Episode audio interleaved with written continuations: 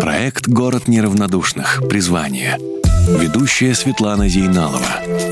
Здравствуйте, дорогие друзья! Мы желаем всем хорошего дня и продолжаем выпуск серии подкастов в рамках проекта «Город неравнодушных. Призвания», который посвящен деятельности некоммерческих организаций города Москвы. Организатор проекта – сеть коворкинг-центров НКО Москвы. И сегодня мы говорим на очень интересную тему – культура и досуг. Эта тема сразу вызывает улыбку, сразу думаешь о том, куда в городе пойти, что посмотреть. А об этом очень хорошо знает удивительный человек Филипп Смирнов, главный редактор журнала «Московское наследие», член Общественной палаты города Москвы и историк Москвы. Человек, который знает про Москву все. Даже чего она сама про себя не знает, мне кажется, да? Ну, это, это натяжка, но тем не менее, ну, стараюсь знать много о Москве, конечно. Вот скажите, с вашей точки зрения, за последние годы вот интерес к, Москве, к улицам, просто ходить, смотреть достопримечательности, он вырос? Он вырос значительно, и более того, даже еще появилась некоторая специфика. Раньше люди, приезжая в город, э, ну, знакомились, там, Гумцум, Детский мир, mm-hmm. Красная площадь, Мавзолей. Посмотрят на это, прокатятся на кораблике, заедут на Новодевичье кладбище, и, в общем, в принципе, их интерес к городу был удовлетворен. Но где-то на рубеже, наверное, 5-6 года, 2005-2006 mm-hmm. года, появилось несколько... Они, конечно, конечно, все равно где-то посередине между некоммерческими и коммерческими организациями, но появилось несколько организаций, с разными названиями. Ходим по Москве, Москвоход там, или э, какие-то прогулочные в общем, мероприятия, где энтузиасты, краеведы стали делиться своими знаниями с местными жителями. Появился так называемый внутренний турист. И этот внутренний турист, и его количество, и его возрастные характеристики изменяются год от года. И в настоящий момент мы наблюдаем э, ну, такое широкомасштабное уже э, движение, потому что люди перестали изучать только центр Москвы, а выплеснулись за пределы. Москва превратилась в мегаполис, и каждому, кто живет где бы ни жил, хочется гордиться тем уголком, в котором он живет. То есть возник такой общий интерес вообще ко всей Москве, к каждому району? Да. Например, есть программа такая, «Мой район» называется. Да. Да? И вот эта, эта программе придумано, что нужно рождать малый патриотизм что вопрос не в том, что там у нас есть определенные символы общегосударственные, да, там, ну, в том числе Москва, столичный статус, ну, там, да. да.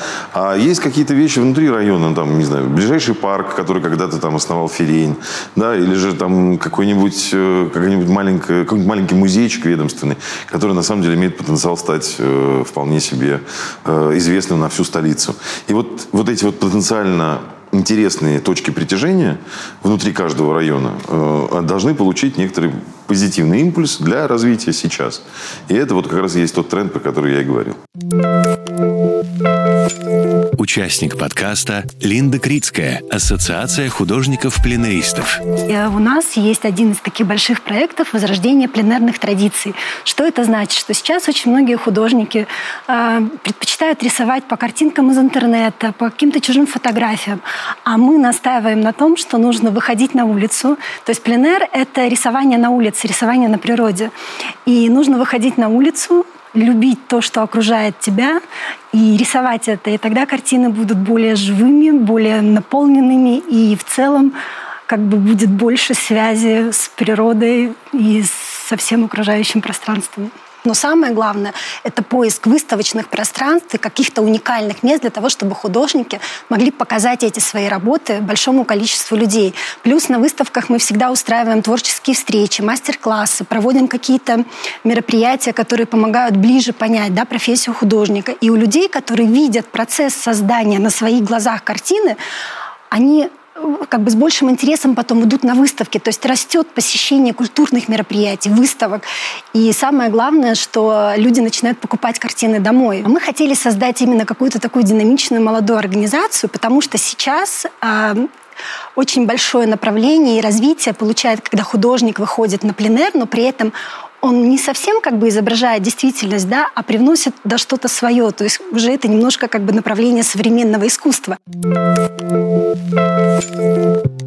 Когда мы пишем для московского наследия или когда мы занимаемся э, планированием экскурсий, маршрутов и так далее, я очень часто наблюдаю разные руинированные объекты угу. э, или там объекты, которые можно было бы возродить, но только пока еще не нашлось какого-то правильного собственника, который бы это, э, это произвел. Есть же, например, великолепные программы, которые тоже, опять-таки, городские программы, по, связанные с исторической недвижимостью. Угу. Например, рубль за метр. Да, шикарная, а, да, да, да, да, шикарная да, программа. Это любой частный человек имеет право э, поучаствовать историческое да, здание. Здание отреставрировать, вложив в деньги, и потом дальше платить рубль за метр. И благодаря, например, этой программе у нас с вами есть э, фантастическая вещь на Красностуденческом проезде, угу. э, напротив 27-го дома. Недавно был отреставрирован трамвайный павильон. Один из старейших трамвайных павильонов нашего, э, нашего города. И девочка эта, которая э, сама за свои деньги отреставрировала этот павильон, 47 квадратных метров. Это, ну, понятно, что коммерцией надо заниматься там в ближайшие 50 лет, чтобы хоть как-то отбить э, инвестиции. Но она сделала фантастическую вещь. Экскурсионные маршруты изменились Люди стали ездить туда, чтобы взглянуть на это чудо.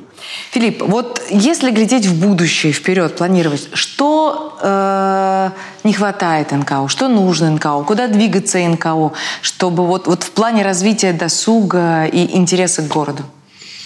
У нас есть довольно большое число объектов культурного наследия, к которым э, в силу разных причин на данный момент э, нету тщательного внимания. Э, волонтеры, например, э, могут помогать государству в части приведения в порядок самих памятников. Нельзя, их нельзя трогать. Да. Да, а вот территории памятников, их можно приводить в порядок. Так что в ближайшей перспективе, я думаю, что будет увеличиваться количество, во-первых, э, НКО, которые вот таким образом будут бережно относиться. Но есть хорошие примеры. Есть, э, правда, не зафиксировано как юридическое лицо, но тем не менее, это некоторое движение общественное, э, которое называется «Труд коммун, но вспомнить все». Угу. Да, они за свой счет и за счет горожан это объявляют краунфаундинг и реставрируют элементы городской среды. Вывески, люксферы, люки, ну, какие какие-то вот такие вот штучки. Прекрасно, да. Вот. И они успешно действуют в последние там 7-8 лет. И вот недавно я присутствовал при открытии советской мозаики на Электродной улице. А что еще вот за последнее время, что вас удивило? Из таких, наверное, отрадных вещей, которые я могу фиксировать, ну, то, конечно, например, тот же самый дом наркомфина, потому что это шедевр мирового масштаба. Это не здание регионального значения, это вот реально... Я знаю людей, которые, если не пандемия, то взяли бы билеты и прилетели посмотреть, что сделали э, с наркомфином. И самое главное, что сделал инвестор. Инвестор взял, купил у города по рыночной цене э, первый этаж и снес его. Это, это было красивейшая вещь, потому что изначально авторы задумали дом, стоящий на ножках. У него он должен был быть прозрачный. Он, вот это меня, да, летящий. И это меня удивило, честно скажу, потому что э, в реальности это сильная, конечно, ну, такой выразительная вещь. Представьте, там 600 метров купить да. по, по рыночной стоимости в центре города, рядом с, с американским посольством, рядом с там, Никитской. А могли прочим. просто купить, отремонтировать и продать. Да, естественно. Они взяли это все совершенно спокойно сгрузили. И вторая вещь, которая меня действительно удивила, очень мной любимый Северный ночной вокзал. Да. Абсолютно, абсолютно в какой-то момент заброшенное место, вот просто заброшенное.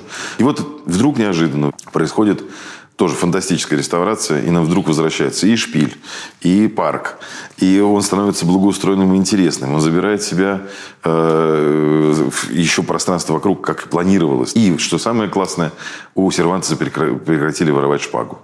Раньше, да? Да, раньше им из-за того, что он стоял все время в тени, и там не было никакого ни охраны, ничего, у него периодически сдергивали на цвет мет шпагу. Теперь хорошо закрепили, да, наверное. теперь, во-первых, хорошо закрепили, во-вторых, камеры поставили. Ну, уже, ну, по-другому все.